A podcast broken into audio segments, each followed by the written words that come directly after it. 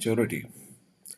It doesn't necessarily come with our age, profession, or dialect, or community, or surroundings, or even behavior.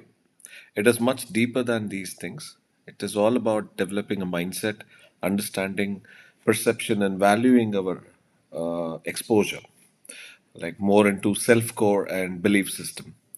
Now, maturity is not about what you communicate, but how you do it.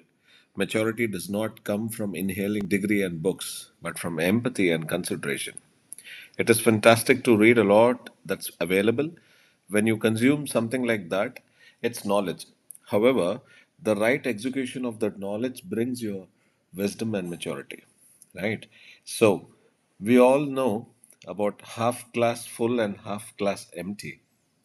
What we see in that glass is what matters in life.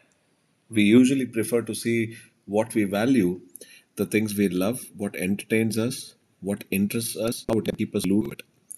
Maturity is not only about perceptions, but also the way you represent yourself and others.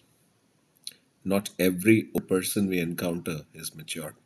It is about growth in his character, not caricature. It is not about behaving perfect at a private or a public place. It is about acknowledging that you can go wrong too.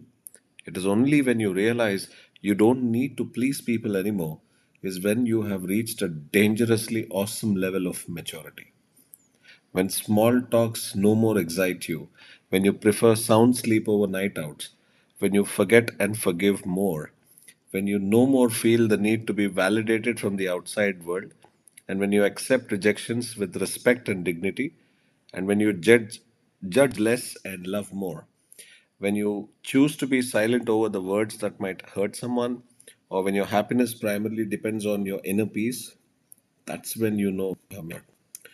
It is not about considering yourself a loser, but because you made some mistakes in life, it is also about being aware that failure is not the opposite of success, but a part of it. That confidence to me is maturity. Thank you so much for listening, and this is my first podcast, so I hope it I make some sense. My name is Dr. Karthik Narayanan, and you have a great day.